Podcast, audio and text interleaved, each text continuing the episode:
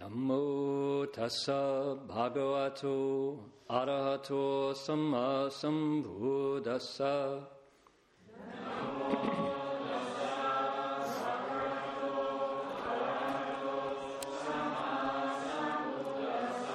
Homage to the blessed, noble, and perfectly enlightened one.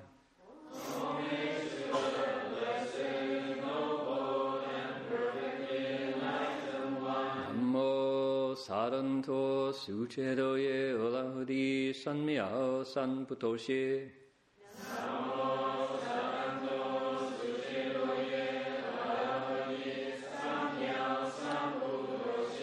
无上甚深微妙法，百千万劫难遭遇。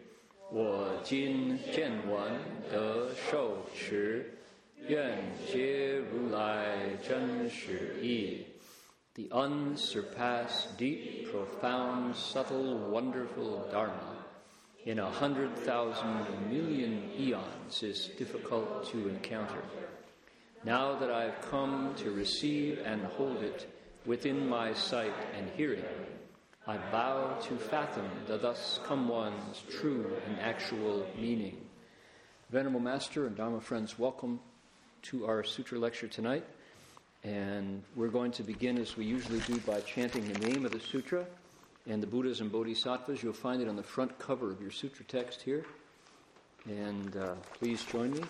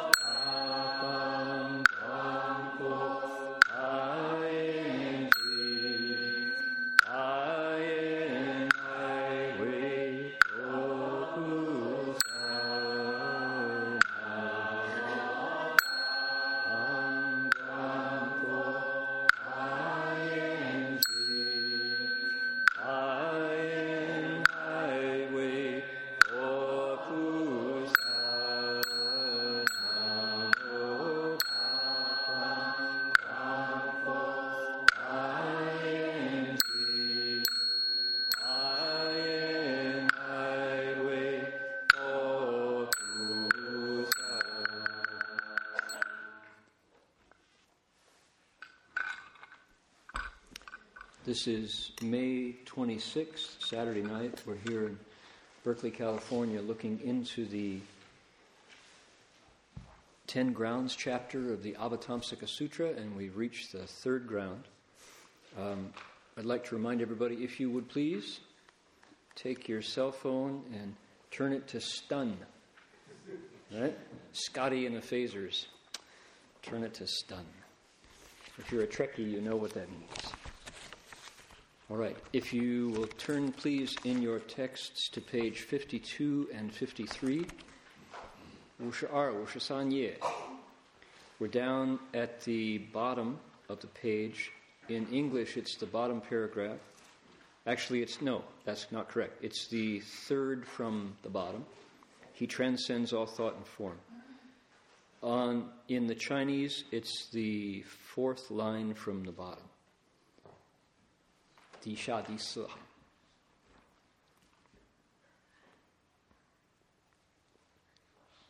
We're going to do the Chinese first and then follow with the English.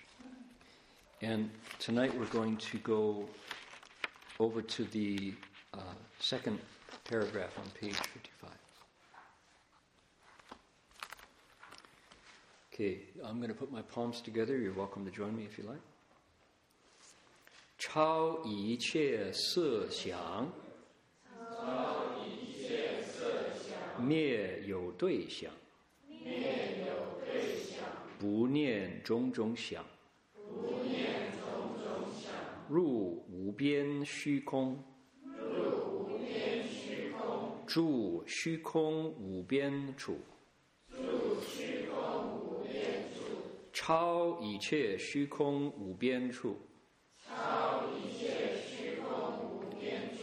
入无边事，入无边事，住世无边处，住世无边处，超一切事无边处，超一切事无边处，入无所呃哦，that's a typo，无少所有，OK，入无少所有，入无少所有，住无所有处，住 Please turn over page fifty-four。超一切无所有处。超一切无所有处。住非有想非无想处。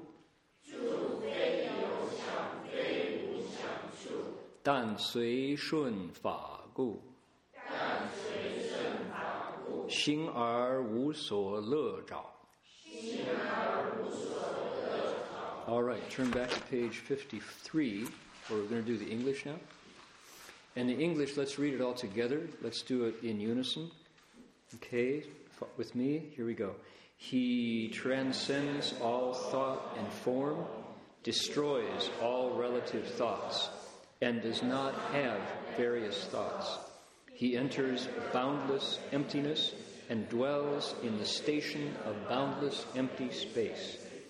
He transcends the station of all boundless empty space, enters boundless consciousness, and dwells in the station of boundless consciousness. He transcends the station of boundless consciousness and enters there being not the slightest thing whatsoever, and dwells in the station of nothing whatsoever. He transcends the station of all being nothing whatsoever and dwells in the station of there being neither thought nor non thought. He only cultivates by according with the Dharma and has no liking or attachment. Okay, I'd like to remind everybody that this is gender neutral text, so the pronouns you can make male or female as you choose. Chinese has a very interesting aspect to it, which is um, the word for he is ta, the word for she is ta, and the word for it is ta. So there's no gender um, in expressed in the in the singular form. When you get to plural, it's tamen, which is just the same. It's they them.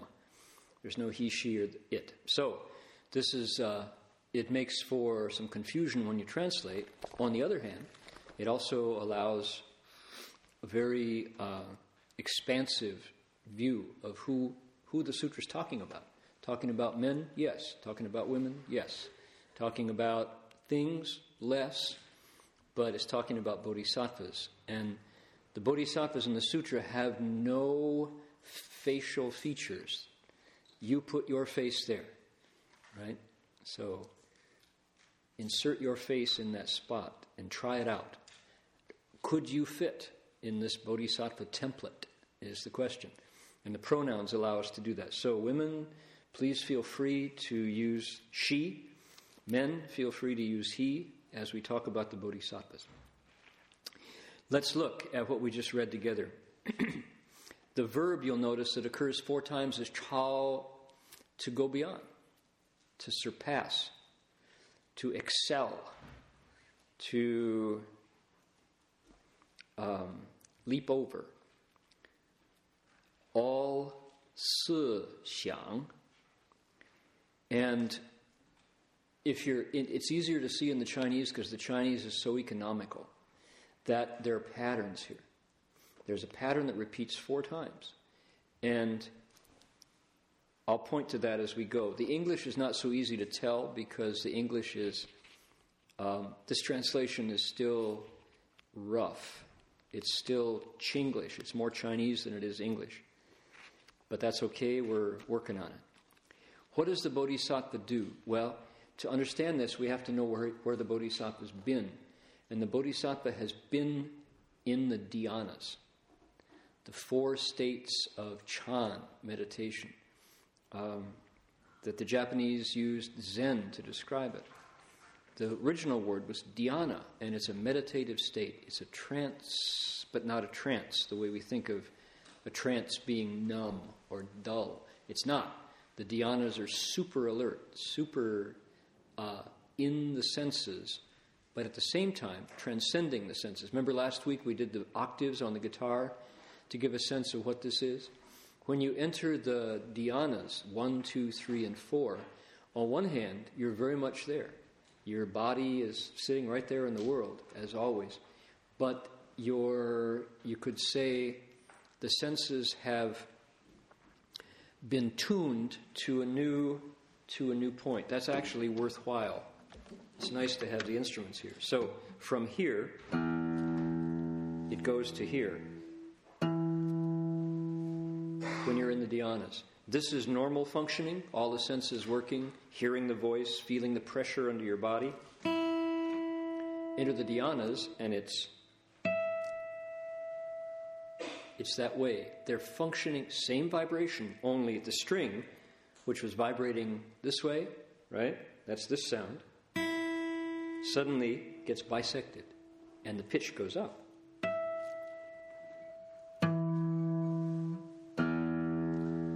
So the dhyanas work that way.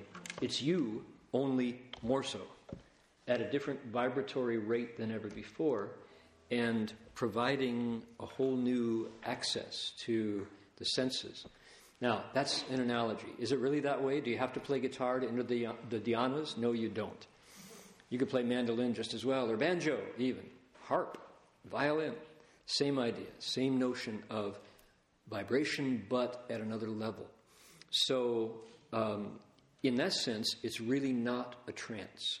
When you can meditate at this point, the, the state is awake. You're not numb, you're not uh, zombie like or in a piece of wood, uh, like a piece of wood. You're vibrating as always, but you perceive at a whole new level. So that's where we were last time. And the, the dhyanas are one, two, three, four. First, second, third, and fourth dhyana. States of samadhi. And they are, another thing to note is that we mentioned last week that the Buddha entered, he became a Buddha, they say, from the states of the dhyanas. But it's not like arhatship. If you can enter the four dhyanas, you don't necessarily, this is our code word, end birth and death. You don't transcend samsara into nirvana necessarily, although it's possible. You have to go through another level of accomplishment before you get to, to the actual transcendence of samsara. But the dhyanas are uh, a solid foundation in samadhi from which one can then go on to leave samsara, to end birth and death entirely. So that's what we looked at last week. And it can be a little confusing if you read about them because sometimes, not always, sometimes the dhyanas are called the dhyana heavens. Chan Tian, Chu Chan Tian, Er Chan Tian, San Chan Tian, Si Chan Tian. The first, second, and third, fourth dhyana heavens. So, what's that about?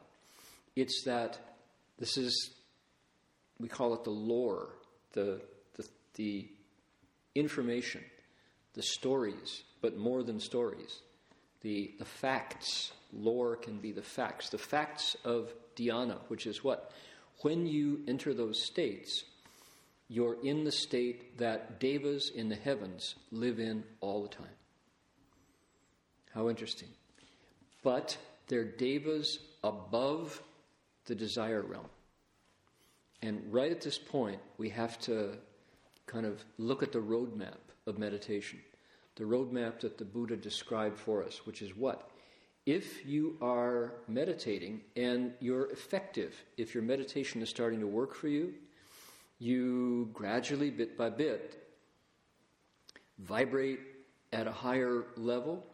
And how do you get to that point? Well, the answer is through virtue, through goodness, through purity, and through concentration. Those are the things, those are the, the stepping stones that lead you to, to those higher states that take you into the same state that gods are in. Now, let me give you some of that lore. Where are the gods according to the Buddha? Where do the devas live? And if you're as you did as I did, came through a Christian background, you don't talk about gods, right? There is one. That's the whole thing of monotheism. There's only one. Well, the Buddha talked about it differently. And many other religions do too. For example, Hinduism, polytheism. So the Buddha said, yes, there are three realms where gods live. They're called desire realm, form realm, and formless realm. That's, that's the name we get. Uh, kamadhatu, rupadhatu, arupadhatu. The realm of desire, form, and formless. Yu jie, si jie, wu si jie, they're called three realms. And there are gods in all those different levels.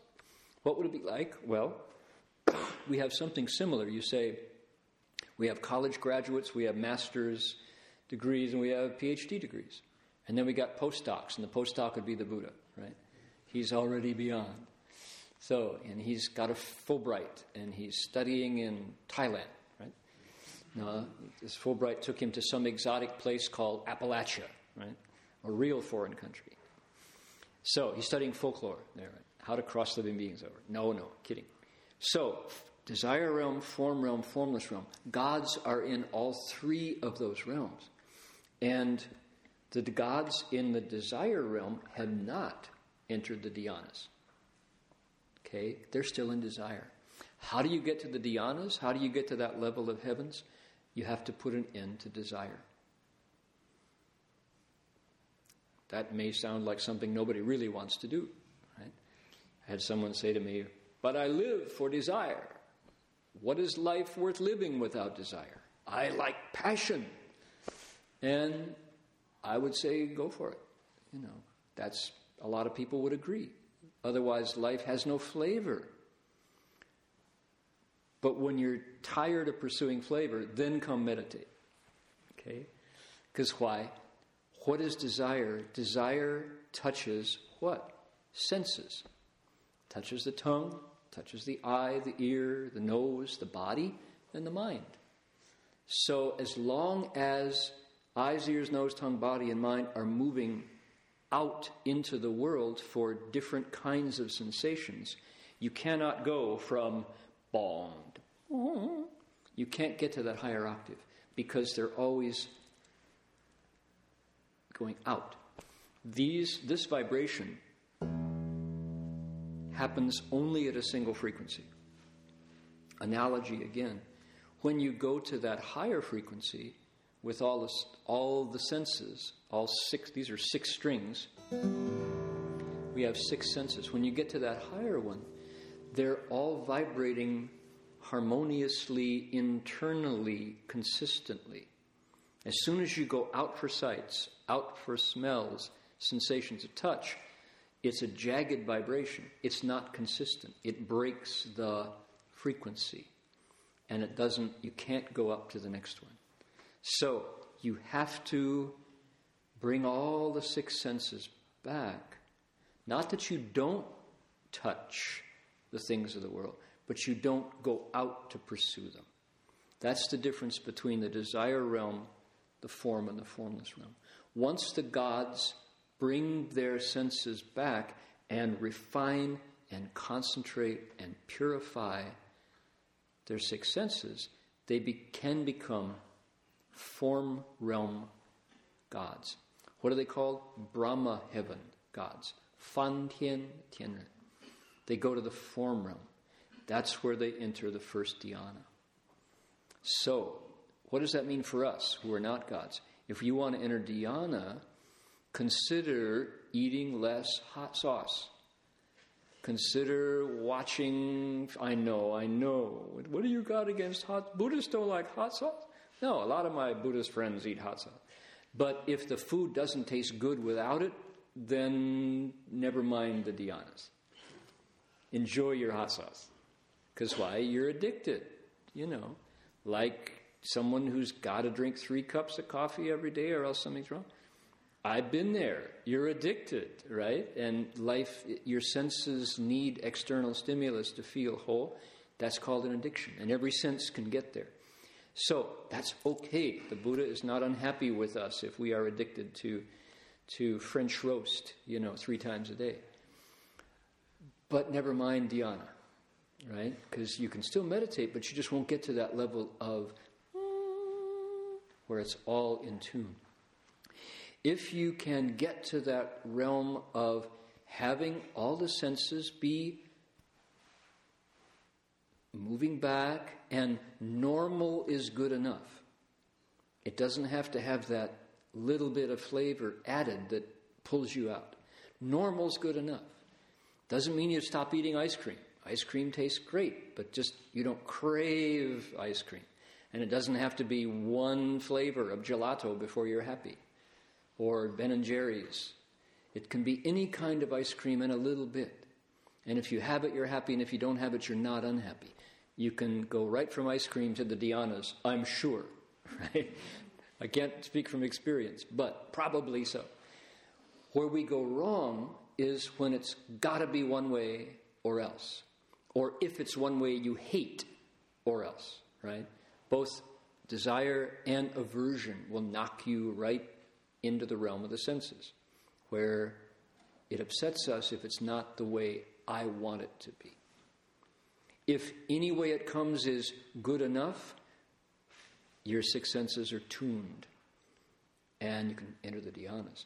Gods do that. They're in the form realm, and in the form realm, there are 28 different levels of gods they talk about. Um, the, they're called Brahma heaven gods, and the first, second, third, and fourth dhyanas are all gathered in to that realm. And as the people who write about it, including our teacher who talked about it, that state, as we said last week, is extremely blissful, really wonderful. Better than any Ben and Jerry's ice cream flavor ever invented. Times 10. Right? Times 100. All you can eat. Better, even better. Can you imagine? So, the dhyanas are, according to the stories, according to the lore, one of the, the finest sensations that any human or non human can experience. That's why it's a deva, God's state. It's a heavenly state to be in the dhyanas. You still function, you're still alive, um, although you're functioning at a different level. Your heartbeat stops, your lungs stop, your mind stops thinking, right? And you're still alive. Your circulation happens at a different level. Your respiration happens at a different level. Your thinking gets very refined. And at the fourth dhyana, you eat all thinking whatsoever stops, which is not a bad thing. And at that point, your legs don't hurt anymore. You can sit there and you don't have dreams of cutting your legs off at the knee and things like that. None of those strange states. So course, you have to go through those states to get there, mind you. That's why patience is a gem. So that brings us to tonight's text, which is what?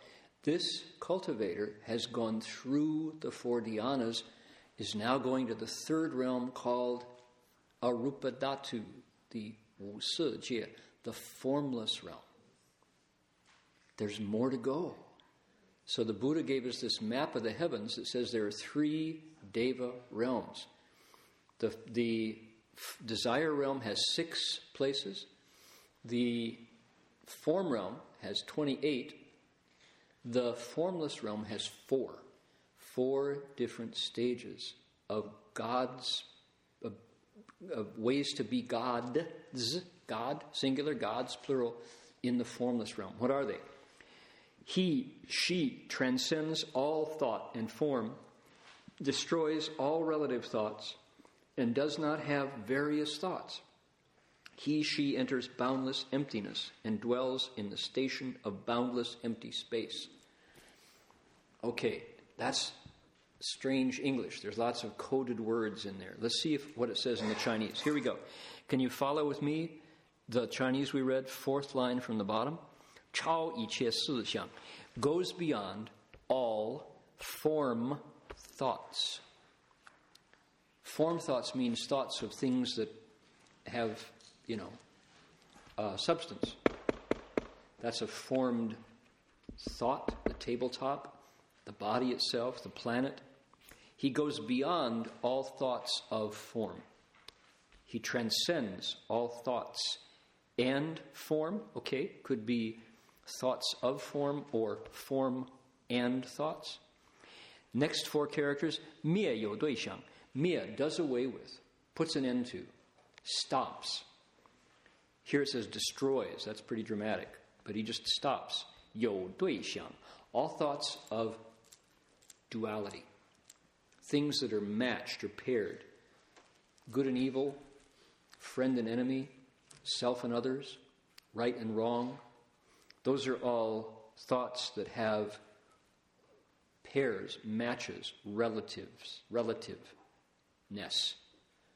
Okay? So the mind no longer works in terms of duality, which is a big deal because most of how we learn comes from um, balancing opposites. So at that point, you don't do that anymore. Next, Bunian, Zhong Zhong Xiang, does not think of, does not recall, Zhong Zhong, the various, the many, all kinds of thoughts. So thoughts are done away with. That's actually a, a very desirable state from the point of view of the Buddha. It's not that they don't work anymore, but they cease to work now by you could say by volition, but it's not that there's anybody there to want it. It's just they, they stop. Ru, wu bian, xu kong. At this point, that verb here is ru, to enter, but it's not that you enter, it's that this arises, it appears. What is it? Wu bian xu kong, a state of emptiness that is boundless. So everywhere you look, although the looker is now very different than the thing that's looking right this minute. Everywhere you look, there's this. In Chinese, they say "wan li qing tian wan li wu yun." There's just no obstructions. It's completely spacious and infinitely spacious. Maybe some of you have had dreams like that. Maybe some of you have actually experienced this in your meditation. But for the Bodhisattva now, it's it's a constant state. It's not sometimes yes, sometimes no. The Bodhisattva sees just in the midst of these orchids, it's still boundless empty space. It doesn't deny the existence of the orchids, but they don't, they don't obstruct this vision. And Zhu, Xu Kong Wu Bian Chu. Here is the first of those patterns. Zhu is the verb which means stays in. It's always translated in these texts like dwells, but dwell is not the best English word. It means abides, stops, stays, rests there. The Bodhisattva rests in the something something true. That's the word that they translate as station. Station is a funny word for, for this translation. Station is the word they use in Australia where they raise sheep. Stay in the sheep station, right? Yeah, yeah. Stay in the sheep station, right. Station with a sheep. Right. So But this is not a station. You don't think of a station. Station is the, where the train stops, right? The Berkeley Central Station, El Cerrito del Norte Station. So, probably not the best translation, but you get the idea. It's a place, it's a stop along the line. Actually, train station is not a bad analogy here. The Bodhisattva is moving through the next level of meditative accomplishment. So the Bodhisattva stays in the place of 虚空无边, boundless, infinite space. That's the key of this, this level, of this level of meditation. Space. Okay? Different from the next three. So remember space. This is a formless realm. It's the first position in the formless realm. It's where there's this space. So, in other words, it's it's experienced as what? It's experienced as um, a uh, as distance or as it's a spatial trance. It's a it's place. The first of these four is you experience it as place. It's a location, and there's it's you're part of this endless area. All right, so you got the pattern. The pattern is going to reappear in the next one. First, the verb again, 超一切虚空无边处，入无边识，住识无边处。He goes beyond what? 虚空无边处, the line we just had above. So now the Bodhisattva goes beyond that. So there's a sense of movement, right?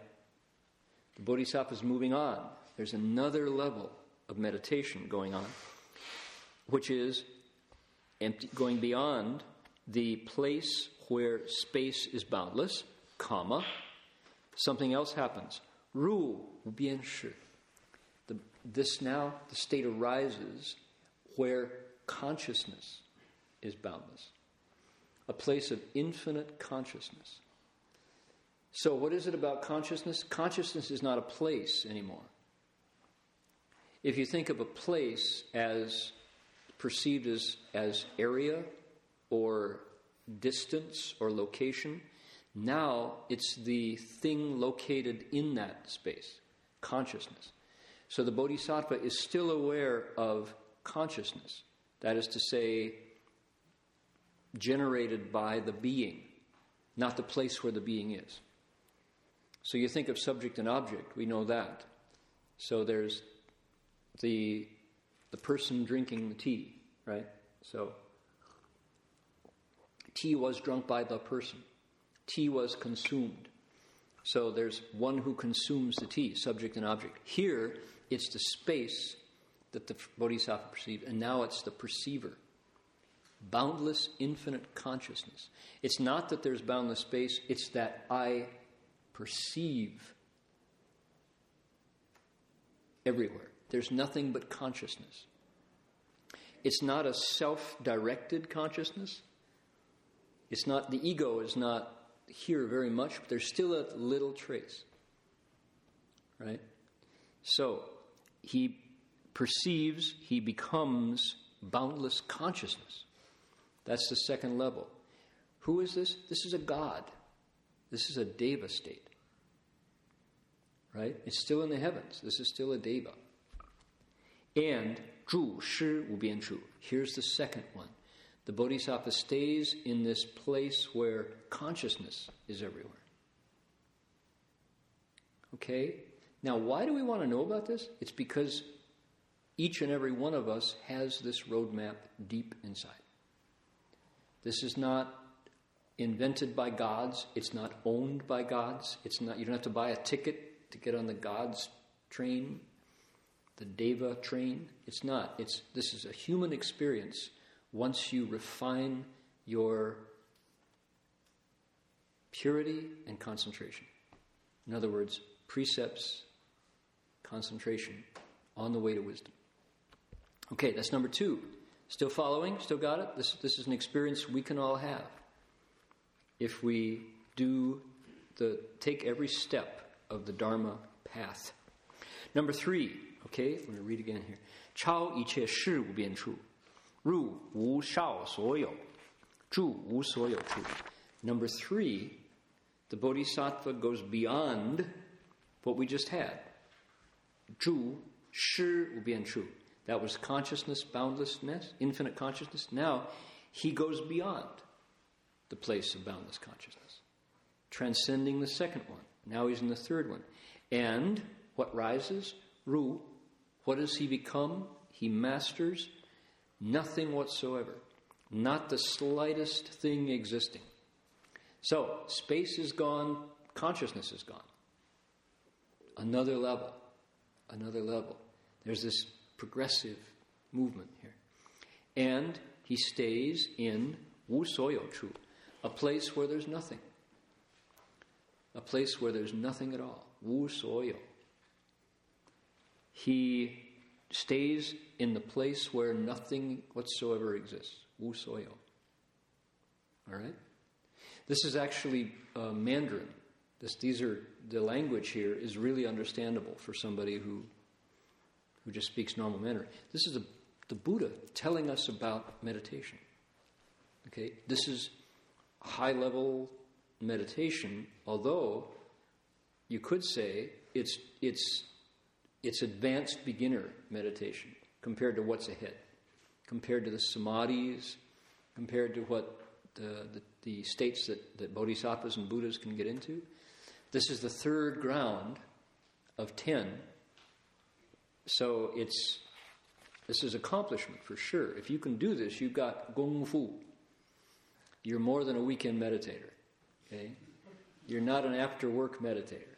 You, you have to give more time to it than, than that if you really want to reach these states, but you can't. Okay? So, turn over now. Number four, here we go. 超一切无所有处，住非有想非无想处。All right? Wow. The next level and the last level of refinement for the formless heaven gods is goes beyond what we just had, the state of nothing whatsoever. And now the bodhisattva stays, abides, dwells, lives, stops in the, chu is the last word, the station of what? This is complicated, but stick with me. Fei yo xiang, fei wu xiang. Not having thought, not lacking thought. Place. From the point of logic, that's very interesting. It's a place where you seem to think, but you're not really thinking. You're not thinking, but thought is there.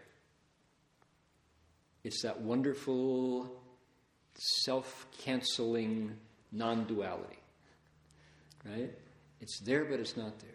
It's if you what are we what are we familiar with? You know the, the two fish of Taoism, the twin that symbol of the black and the white, it's got that dot of the opposite in the heart of the present. It's both there and not there? Yes, that's it. And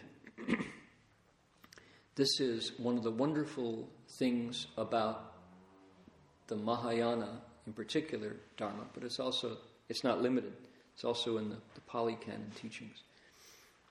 Master Hua used to use this all the time. And we got to identify this as the flavor of prajna. What is prajna? It's this state of interpenetrating without obstruction. So, he, what would he say? How did that manifest? Um, I remember getting scolded once for my, my name as a young monk was uh, Guozhen Hengshi, fruit of being true and constantly real. And if I would mess up, which was regularly, Master Hua would come and say, 好啊，果不真啊。how come? So the fruit of not true and constantly unreal. Why do you lie so much? Why are you so phony? He would say, I don't know, I just can't figure it out. It's like that's the way I am, you know. And he would say, You really are you just how many lifetimes have you been like this?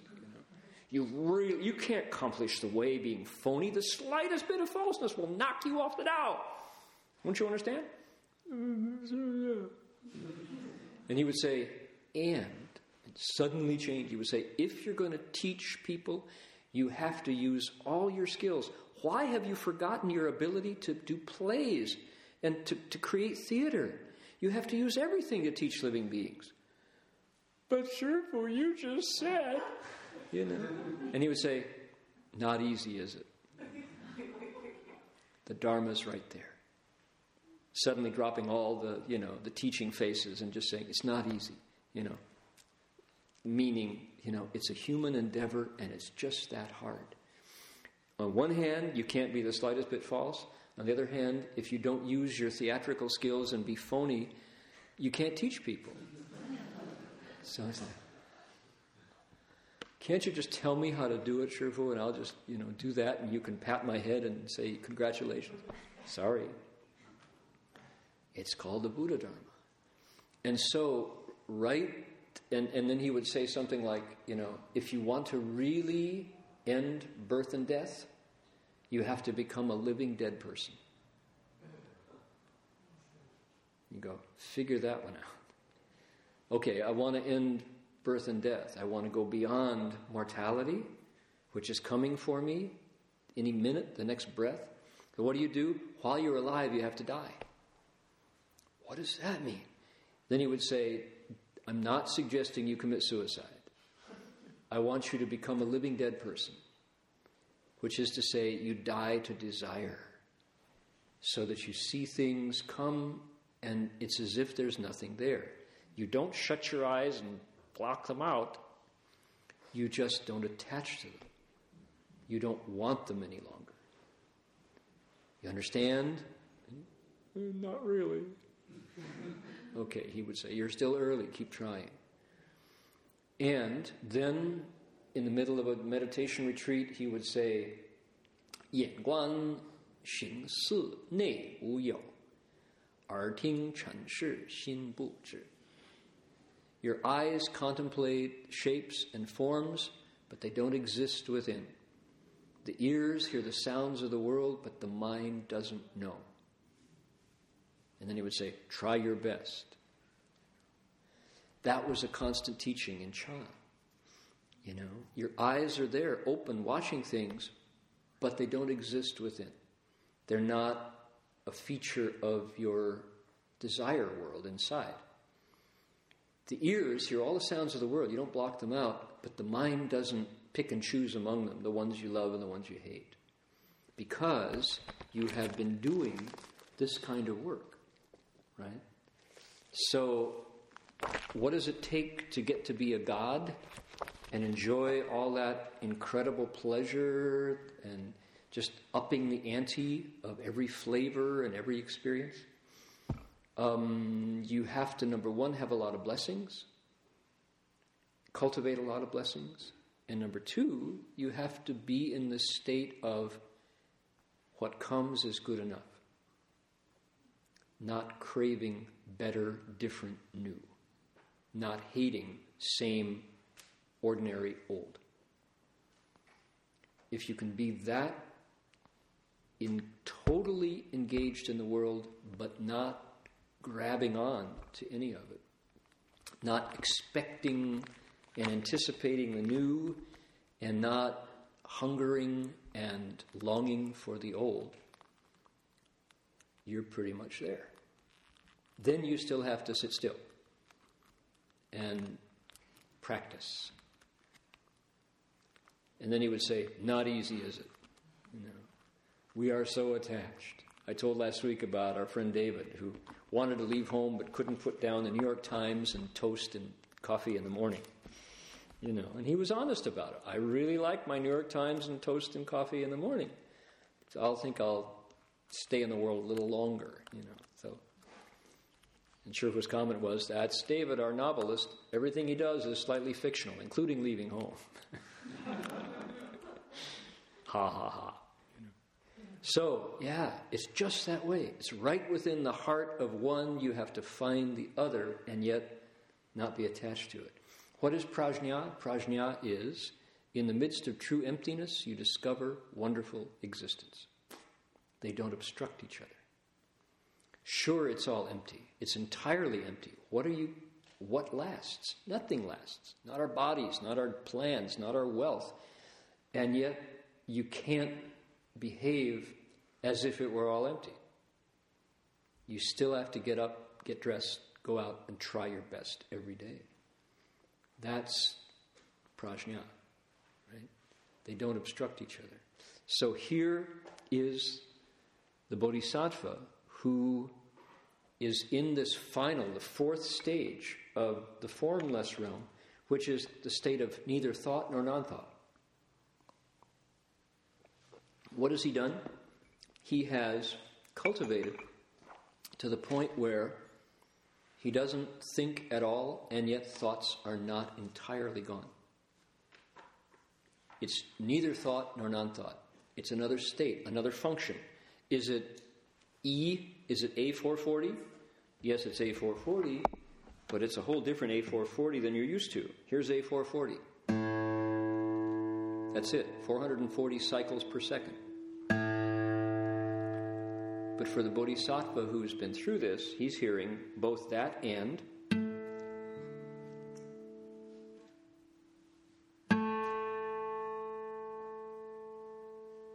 Can you hear the deeper one in there? Not really, because it's not vibrating.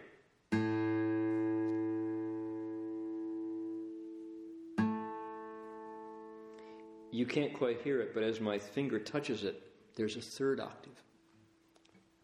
I wonder if you can hear it. Let's see if we can do it.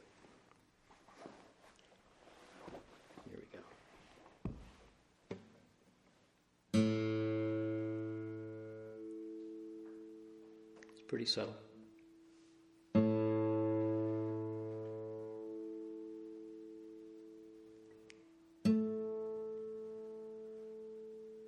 It only happens with the big, the deeper one. Ooh. So three octaves, three levels in there. And for the bodhisattva, I'm assuming, this is theory on my part, but the bodhisattva is able to be in all three of those at once. So we talk about Guanyin Bodhisattva, who is really a bodhisattva out there, out there in in the Dharma realm somewhere, and yet Guanyin Bodhisattva could be manifesting as your best friend, you know, or your mother in law. Who knows? Even your mother in law. to come and teach you and to get you past your attachments.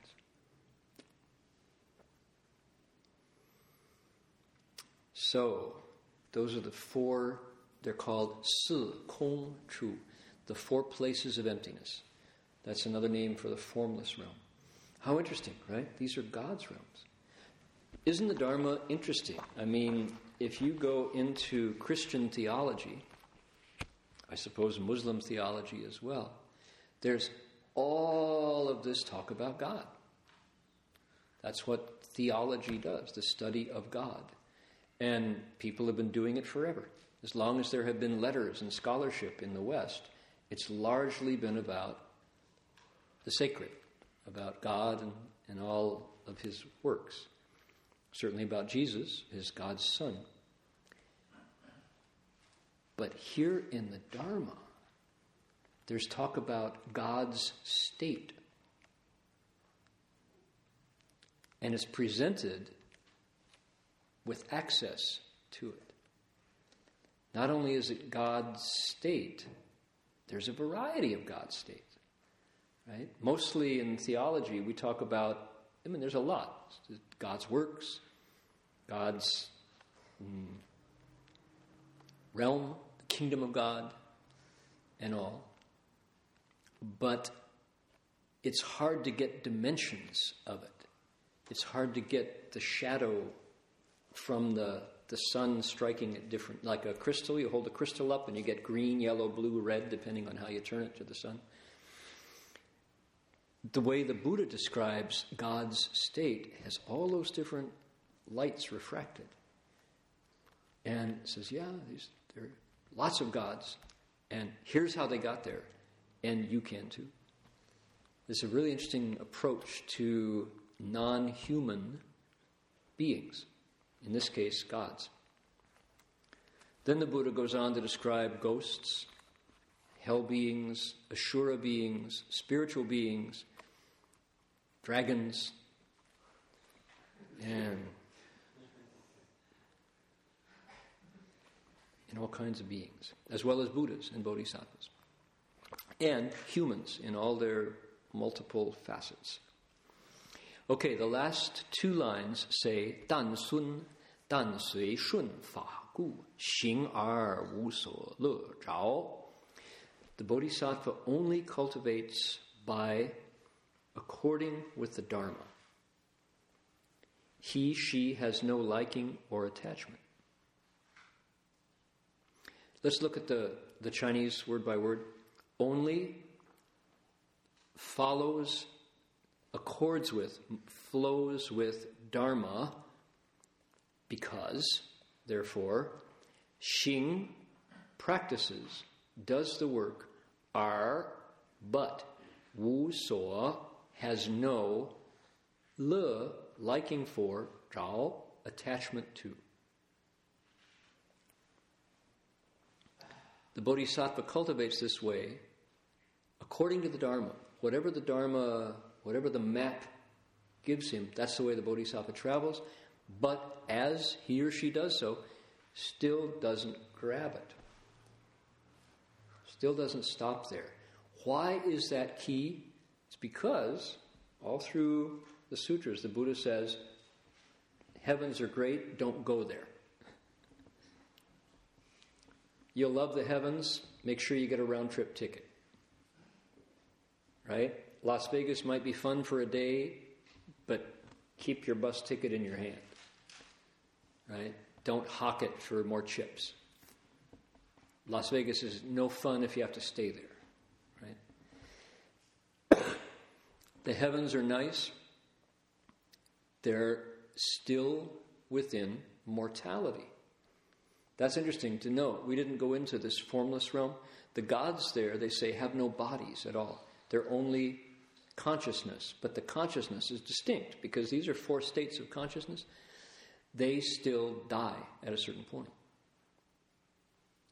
And furthermore, there's a state in, the, in, this, in this realm, the formless realm, where you can get really stuck and stay there for a very long time in a state of dull emptiness, they say, a state of torpor, where it's very much the same and your lifespan goes for thousands and thousands of years and eons even, but you're, you can't move on into the, into the, the state of beyond birth and death, which is the next step.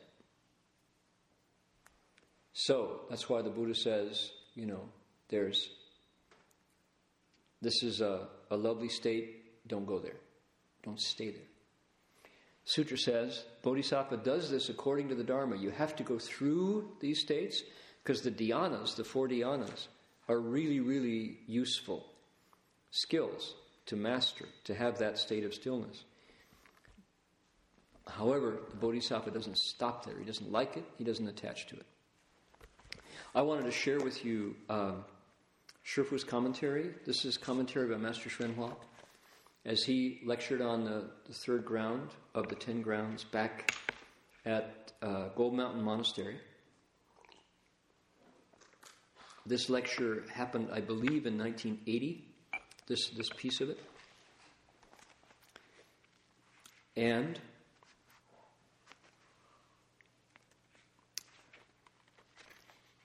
who said.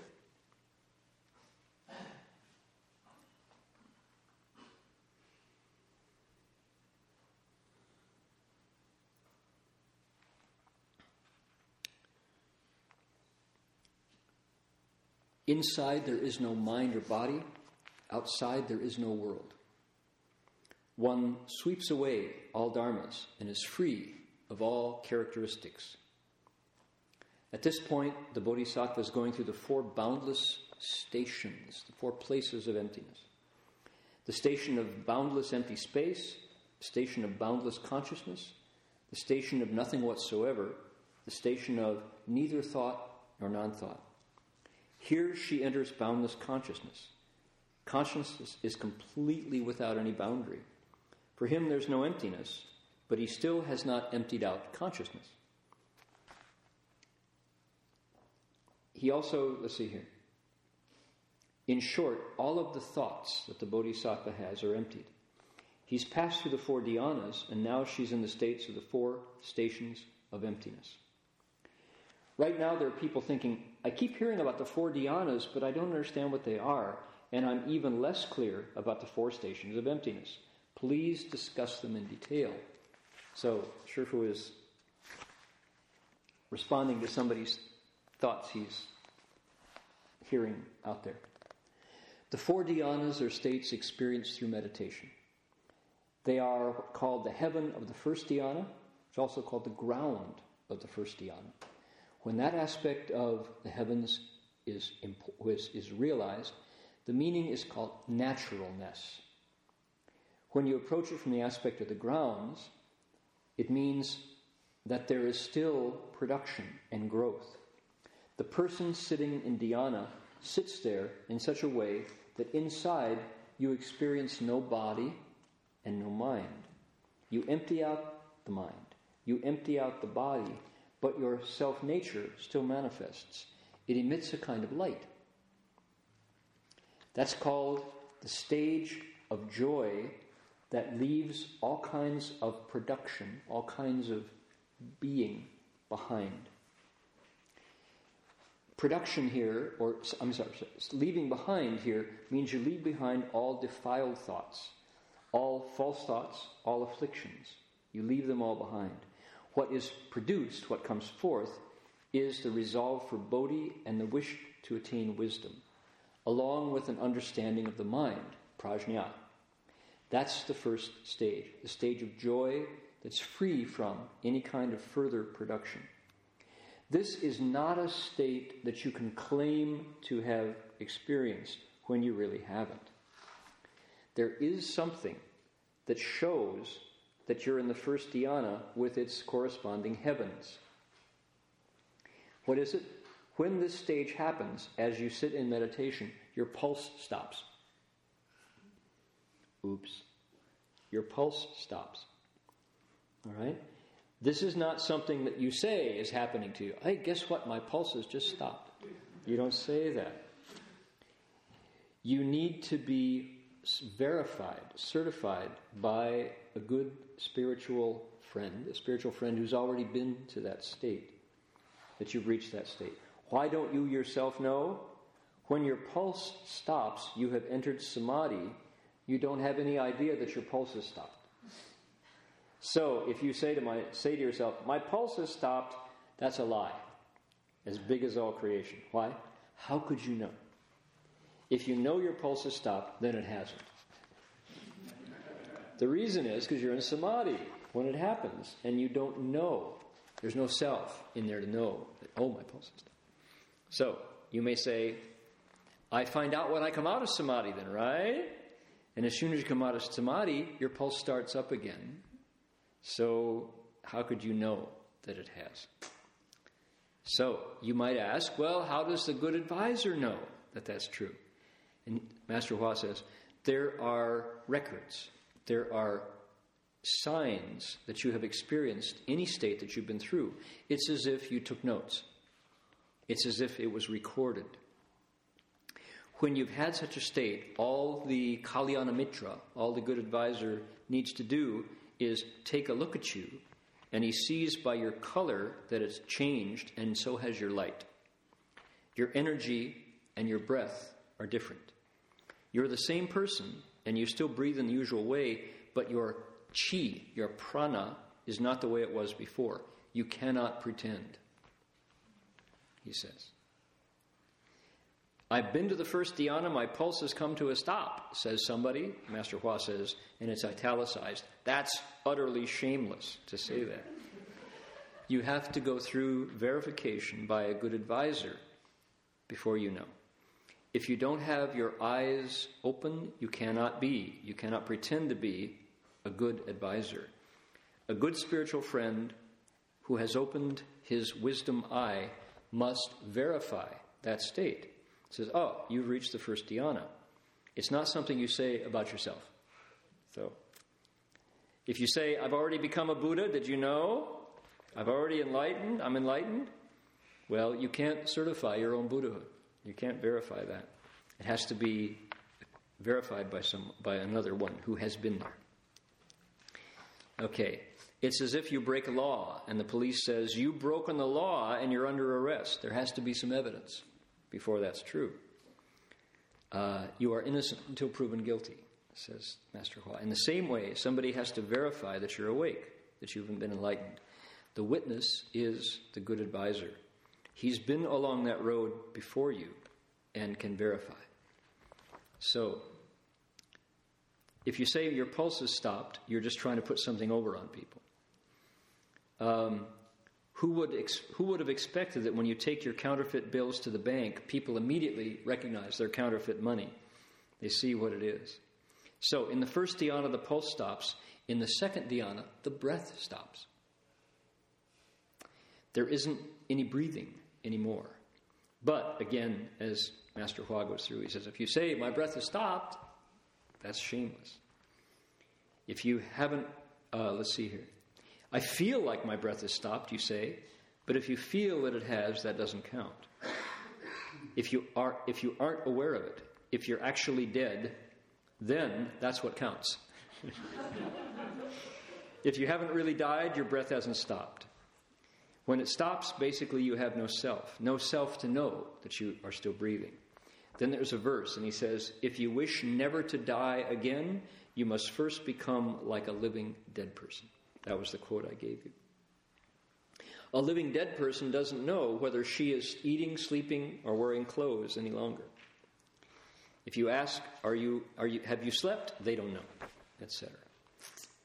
So in the third dhyana, thoughts stop. You don't have any awareness any further. You don't know anything at all. That is really not knowing. So you might say, What's the point of that? That sounds really pointless.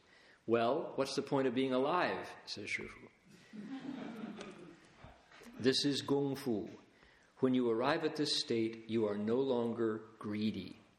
You have no greed, no greed for wealth, for fame. You have already put down sex, food, and sleep. If you haven't put those down, you're not at that level. Uh, if you, let's see here. For when that finally happens, you're greedy for nothing at all. You have no impediments, no obstructions anywhere. Your thoughts stop. You don't think. Have any of you reached this level? If you have a wife, you haven't put her down. The same holds for your husband, right? If you have a husband, you haven't put it down. If you can't give up the wish for children, for daughters, for sons, then you haven't put it down. Those are called false thoughts, says the abbot. Not easy, is it? Right? So, and so Shifu comes on so strong, right? And you realize, wow, he really means this. This is not analogy. He means it. That's the level that you have to practice letting go before you enter these what? Advanced meditation states. If we're not there yet, doesn't mean you can't meditate. Of course you can. What are you talking about? You talking about entering the dhyanas, ending birth and death? You have to really meditate. You have to actually meditate and really do it. You can't do it part time and expect to get to the states of the third ground. But here's the news you can. And there are always a few people who, bit by bit, not all at once, gradually build up that level of stillness and purity to where they go, yeah, yeah, that state is inside of everybody. Mostly we don't get there. Mostly we do other stuff. Right? Very few people say, no, I want to do this. I really want to transcend my imminent death. That's what matters. And they go and do it. Now, that doesn't mean you can't meditate and become really good at it, and you will benefit hugely if you do. But it's not the same thing as putting an end to birth and death. The Buddha did it, He was the prince, right? Talk about affluence. Talk about comfort. Become a prince of India, man. You will enjoy comfort. And a quality of life that very few people know. But he put that down in order to realize that. So, um, when you reach the fourth dhyana, there is fundamentally no thought. You are just about to merge with empty space, but you haven't quite. There is still the ground of purity of renunciation of thought. Um, this is a fabulous commentary. It goes on. Shifu goes, the next, the next piece, where did Shifu go from the states of dhyana? Somebody once tried to claim that Buddhism was true communism.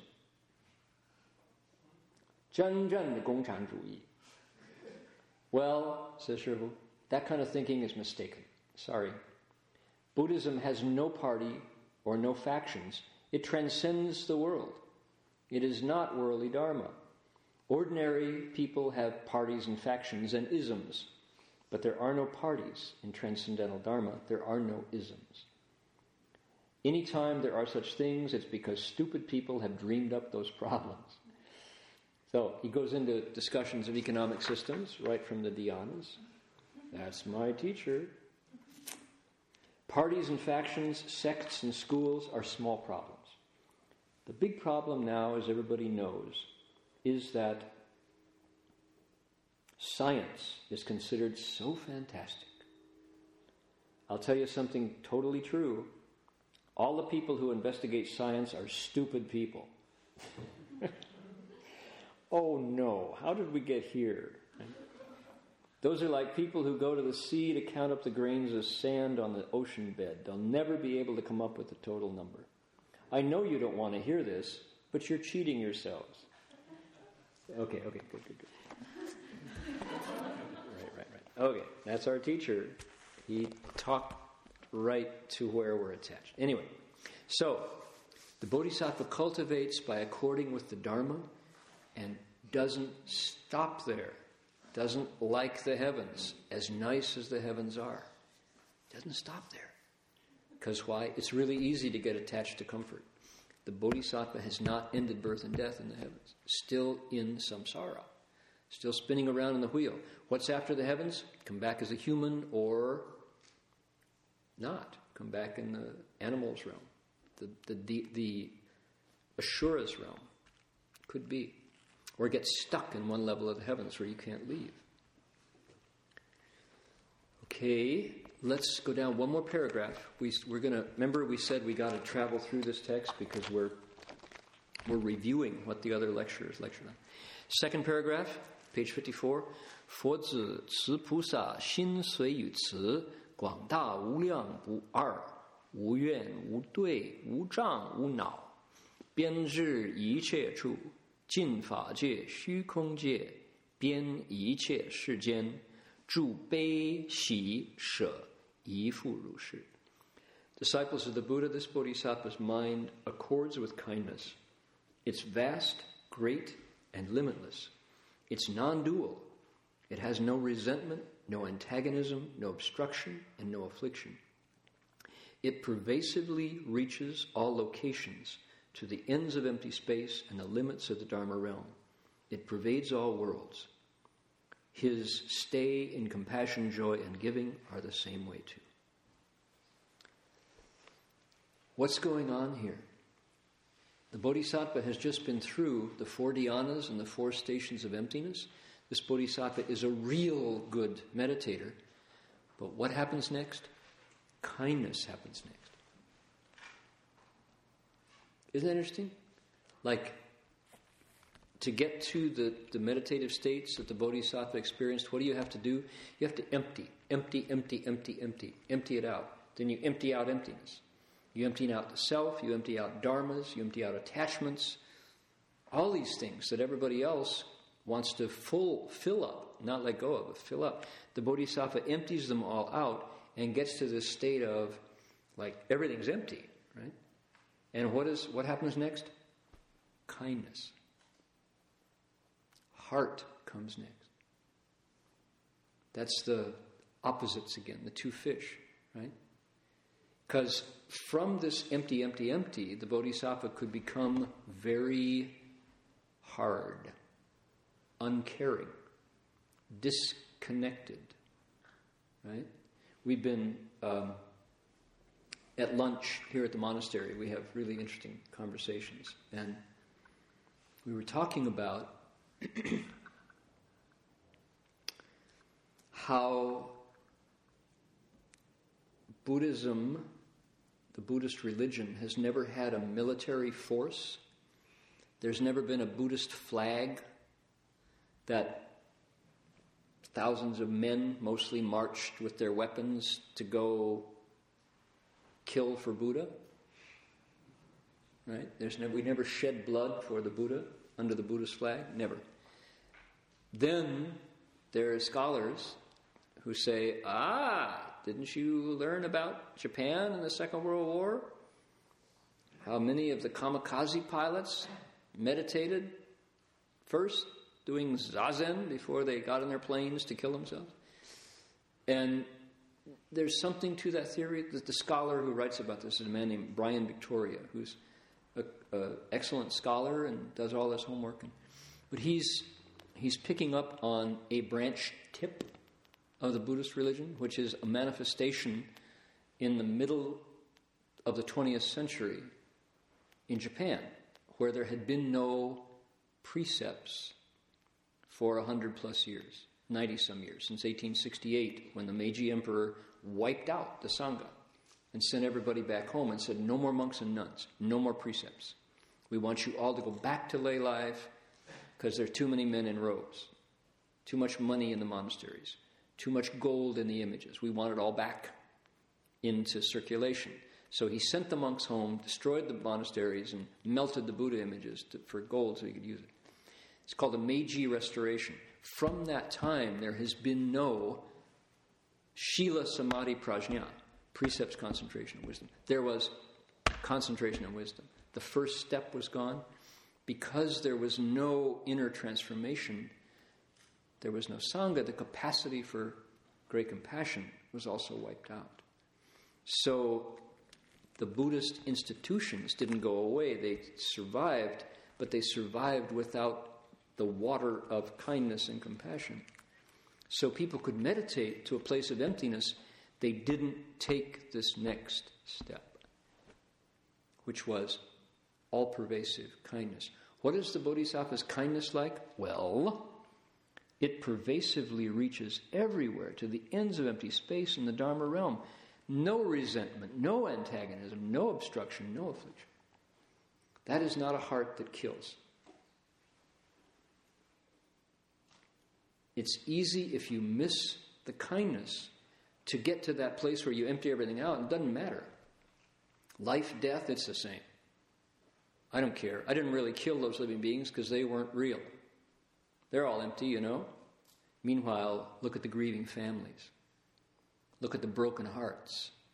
Look at the mountain of tears, the ocean of tears and the mountain of bones from the people you killed. Listen to the sounds of the slaughterhouse if you really think everything's empty. See how your heart feels. And you'll understand that emptying it all out is one of those two fish in the Taoist yin yang, in the Buddhist yin yang. To make it the Buddha's teaching, you have to have both. Kindness is the counterpart of emptiness. Compassion is the counterpart of emptiness. Joy and giving are the counterpart of emptiness. If it's all empty, where is the joy? Well, right there, if it's the Buddha's teaching. Okay?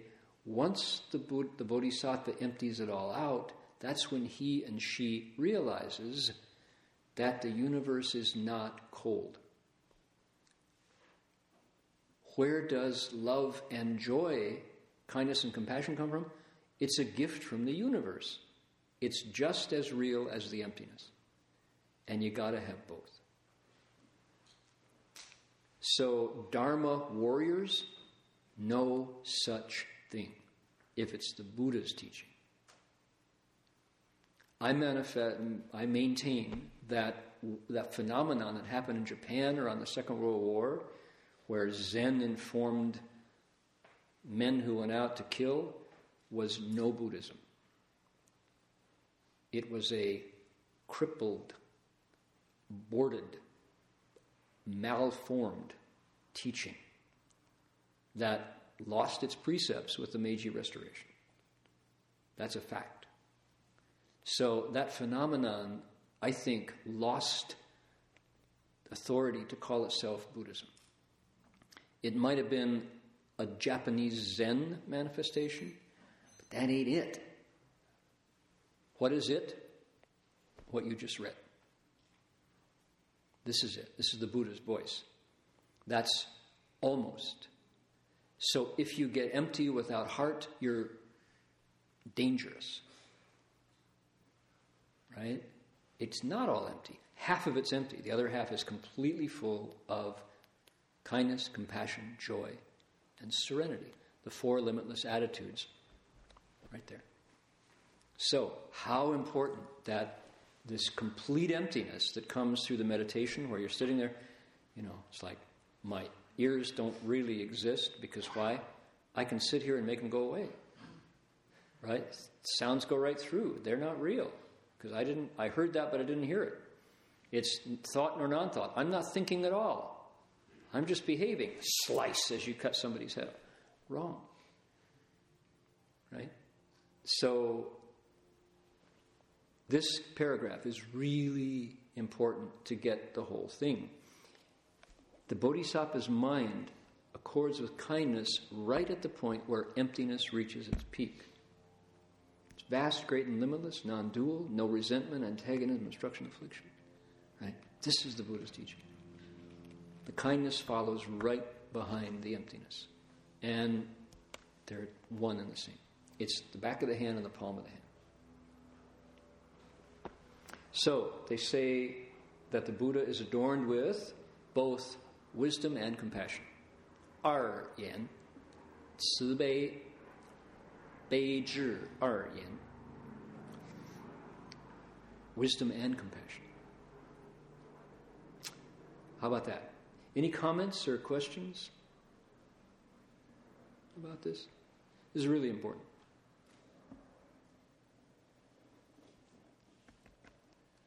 Dharma Warriors is a soundbite.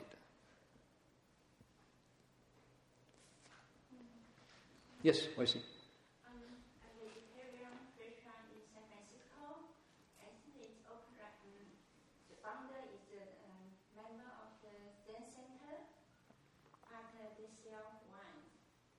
They sell wine.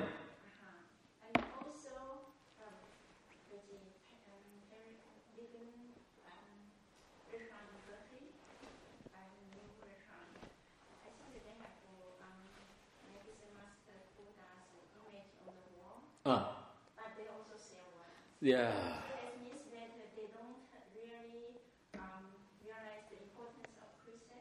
Yeah. Chances are they're um, that's that's Zen. Um, not only in America but in Japan as well. What's that? Italian, Italian masters? I see. Wine. So what wise YC just said that, uh, Phil, you want to try? Let's see here. Now, everybody should get ready in case it goes and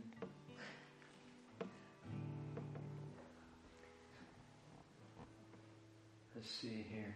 What YC said was there's a restaurant in Berkeley, uh, or in Oakland or Berkeley? San Francisco, one in San Francisco that manifests itself as a Buddhist, as a, it's, is it greens? Greens, right? Yeah, greens says, has wine on the menu. Well, you know, there are Buddhists who would say, What's your problem? I like wine. Trungpa said that before he died of cirrhosis of the liver. well, that's what's wrong with wine, dude. Kill you. Never mind, you know, So, um, the the thing about um, the the Zen world is that they lost the the precepts, and there are lots of stories. Robert Aitken, you know the late great Robert Aitken, one of the grand old men of American Zen, started the Diamond Sangha in in Hawaii, and Aitken Roshi wrote and taught that. They first got started in the 60s, and it was a bunch of hippies mostly. We were there, and they began with anything goes, no holds barred, no rules. And people would go from the bedroom to the to the chan hall, and from the chan hall to the bedroom, and swap around. And within about a year and a half, the place was in shambles. It was chaos. People would, couples would be shouting at each other in meditation, you know, because their relationships were all messed up. And he saw that there was no future. Aitken was really sharp and had good roots. And he said, We're missing something. Zen is not working the way we learned it. So he started reading, discovered that the Buddha taught precepts, concentration, and wisdom. The Japanese taught concentration and wisdom. We said we need to start precepts. So he looked into the Vinaya codes and established a rule of behavior, co- rules of conduct between, particularly between students and teachers, and between students and students. And the Diamond Sangha righted itself and survives to this day. Spirit Rock has done very well because they early on being founded by two former monastics, set themselves up with a code of conduct, and they're doing fine. Right? So, what the Buddha actually taught was precepts, concentration, and wisdom, which includes no alcohol. Right? So, you can wink, wink, and smile, and then the next morning, after you've had a couple glasses of wine, you, you sit and you try to find your mind. The problem with, with alcohol and other intoxicants is what it does to me. Not that the Buddha is unhappy with me because I smoked a joint or drank a bottle of wine. It's what it does to my mind. It puts it at sea. Try it. I mean, don't take it from me. Just go experiment. You know, get a head on and then go sit and see what happens. You will not be clear. I'm, I'm, my horoscope is very watery. I have a grand water trine, so everything alcoholic affects me for days. I, it immediately goes into my bloodstream. And I remember sitting back with my dad watching uh, the Montreal Canadiens and drinking Molson Lager, Molson Ale. You know, all Canadians do that. And, and you know, Vive le Canadien! And just three days later, I would still be, boy, gee,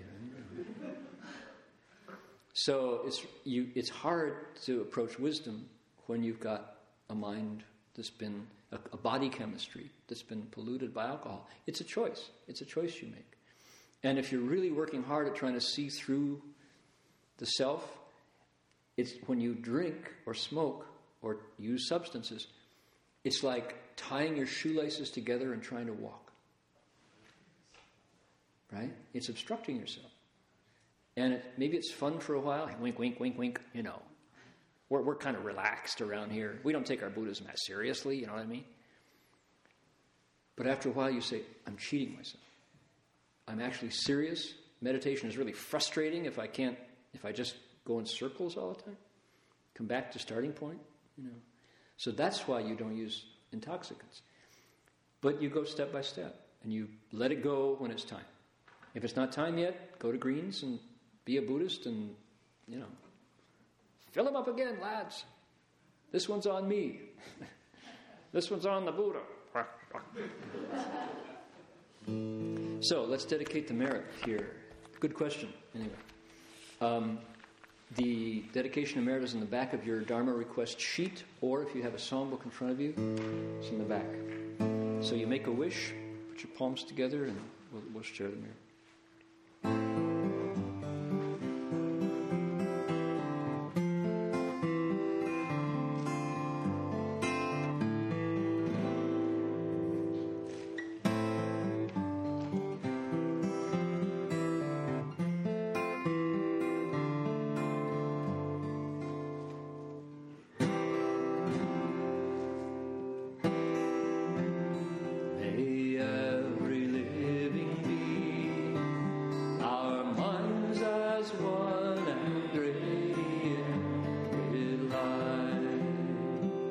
Yeah.